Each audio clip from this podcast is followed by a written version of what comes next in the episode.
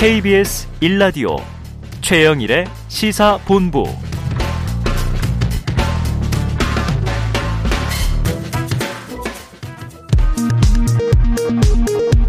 이 시각 라디오 정보센터 뉴스입니다.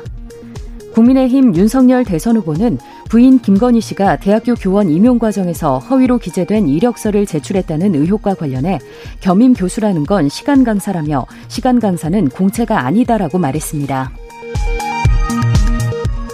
더불어민주당은 국민의힘 윤석열 대선 후보가 부인 김건희 씨의 허위 학력 의혹을 감싼 것을 맹비난했습니다. 특히 김영배 최고위원은 중앙선대위 회의에서 부분 사기는 사기가 아니고 부분 투기는 투기가 아니냐고 반문했습니다. 서울 노원구의 한 아파트에서 새 모녀를 살해해 1심에서 무기징역을 선고받은 김태현에게 검찰이 항소심에서도 사형을 구형했습니다. 지금까지 라디오 정보센터 조진주였습니다.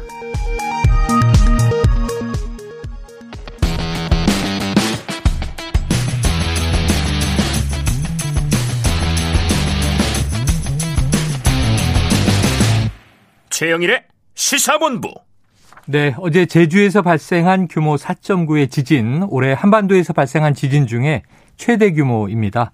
지진이 일어난 원인은 뭔지, 해일이나 쓰나미 우려는 없는지 좀 짚어볼 필요가 있겠습니다.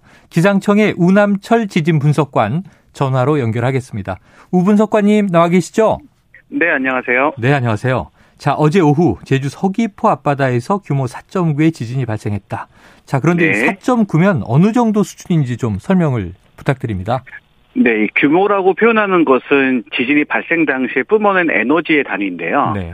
이 에너지 단위로 봐- 놓고 봤을 때 어, 그동안 한반도에서 발생된 전체 순위 중에 11위에 해당할 정도로 큰 에너지가 발생이 됐고요. 음, 실질적으로 제주도 남서쪽 해역에서 발생했음에도 불구하고 어, 전남 지역에 계신 분들도 진동을 느낄 정도로 어, 굉장히 큰 에너지를 이제 뿜어낸 그런 지진이 되겠습니다. 네네. 자, 지진 피해가 아주 컸던 이 포항의 경우가 5.4 규모였다고 해요. 네. 그런데 이 제주 지역에 어제 굉장히 이제 놀랐지만 피해 규모는 크지 않았던 것 같습니다. 그 내륙과 좀이 섬의 특성에 차이가 있었을까요? 네, 아무래도 이제 같은 크기의 에너지가 발산되더라도 음, 주변에 이제 사람이 사는 곳이 가까이 있느냐에 따라서 아마 네. 피해 정도는 달라질 수 있습니다. 그렇겠네요. 이번 지진 자체가 해역으로부터 한 해역도로 한 41km 정도 떨어져 있고 또 깊이도 17km 좀 깊은 편입니다. 음, 게다가 이제 포항 규모가 5.4, 이번이 4.9로 이제 규모 차는 0.5밖에 차이는 안 나지만 네. 에너지는 여- 이제 6분의 1밖에 안 되는 겁니다. 아, 그렇군요. 그렇기 때문에 실질적으로 이제 도민들께 서 받으시는 피해는 비교적 적었던 것으로 이제 파악하고 있습니다. 네. 그래도 뭐또 심리적으로 충격받은 놀람이 있었을 텐데요. 네. 이게 저 제주도에서 이제 가장 큰 역대 지진이고 한반도에서 발생한 역대 11번째 규모다. 자, 네. 이 제주 지진의 원인은 지금 어떻게 파악하고 계십니까? 네, 일반적으로 이제 자연적으로 발생하는 지진의 원인은 이제 단층의 움직임으로 해석을 하고 있습니다. 음, 어, 이런 단층들이 이제 움직임으로 해서 지진을 발생시키게 되는데, 어, 사실 이, 이 지역 같은 경우에는 해역이다 보니까 그간 많은 조사나 연구 결과가 없었던 곳입니다. 네. 그렇기 때문에, 어, 이번에 즉 그동안은 알려지지 않았던 지하에 어떤 단층이 있었고, 네. 이 단층에 어느 정도 힘이 쌓이고 있다가 어느 순간 이 한계를 넘어서면서 음, 지진으로 발생한 것으로 현재는 이제 해석하고 있습니다. 네. 자, 이게 바다 쪽이다 보니까요. 또이 네. 화산, 해저 화산 활동과 연계돼 있는 거 아니냐? 이런 이제 분석 기사도 있던데 이것도 네. 좀 일리가 있는 얘기인가요?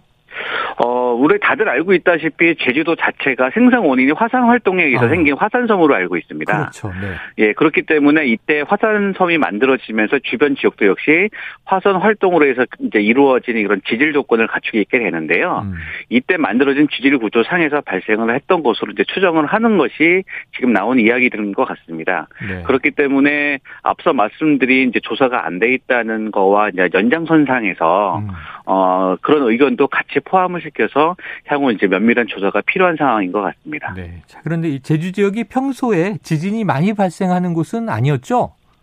아, 이 지역 같은 경우에는 이제 제주도 주변 해역 쪽에서 규모 2.0 이상이 종종 발생하긴 아, 했었습니다. 네네. 사실 2.0 이상의 지진은 지난 2019년 12월에 발생했던 적이 있었고요. 네.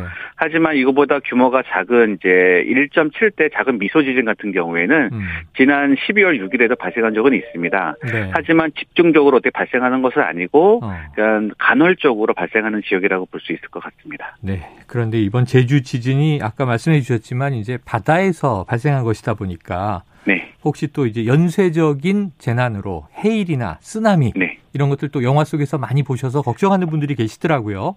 네, 네. 가능성이 있나요? 우선은 이제 해역에서 지진이 크게 발생할 경우에 발생하는 것이 이제 지진 해일 또는 음. 쓰나미라고 표현을 하고 있는데요. 네. 일반적으로 지진 해일을 만들어내기 위해서는 적어도 규모 6.0 이상의 지진이 발생을 해야 됩니다. 아하, 네. 근데 이 지진 같은 경우에는 4.9로 비교적 그거에 비해서 굉장히 에너지가 작고 네.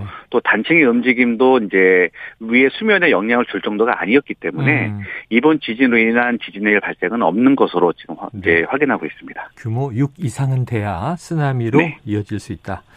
네. 자, 여진의 가능성은 계속 나오고 있던데요. 네.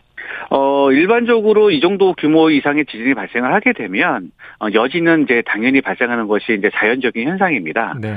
어, 어제 본진 이후에 오늘까지 현재 14, 14번의 이제 여진이 발생을 했고요. 음, 이 여진은 향후 당분간은 쭉 이어질 것으로 지금 예상하고 있습니다. 그래요. 아마 제주 지역 주민들 아직도 좀 걱정들이 남아 계실 텐데 네. 말씀하셨던 여진 등을 대비해서 좀 지켜야 할 안전 수칙 알려 주십시오.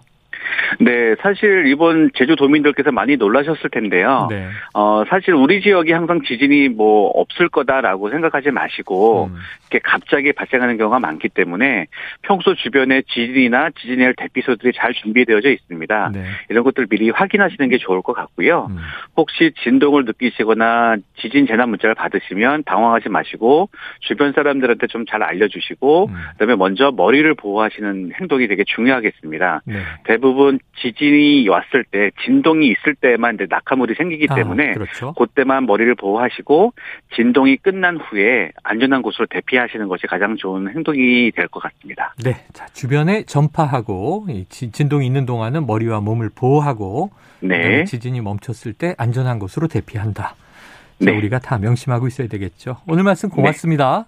네, 감사합니다. 예, 지금까지 기상청 우남철 지진 분석관이었습니다.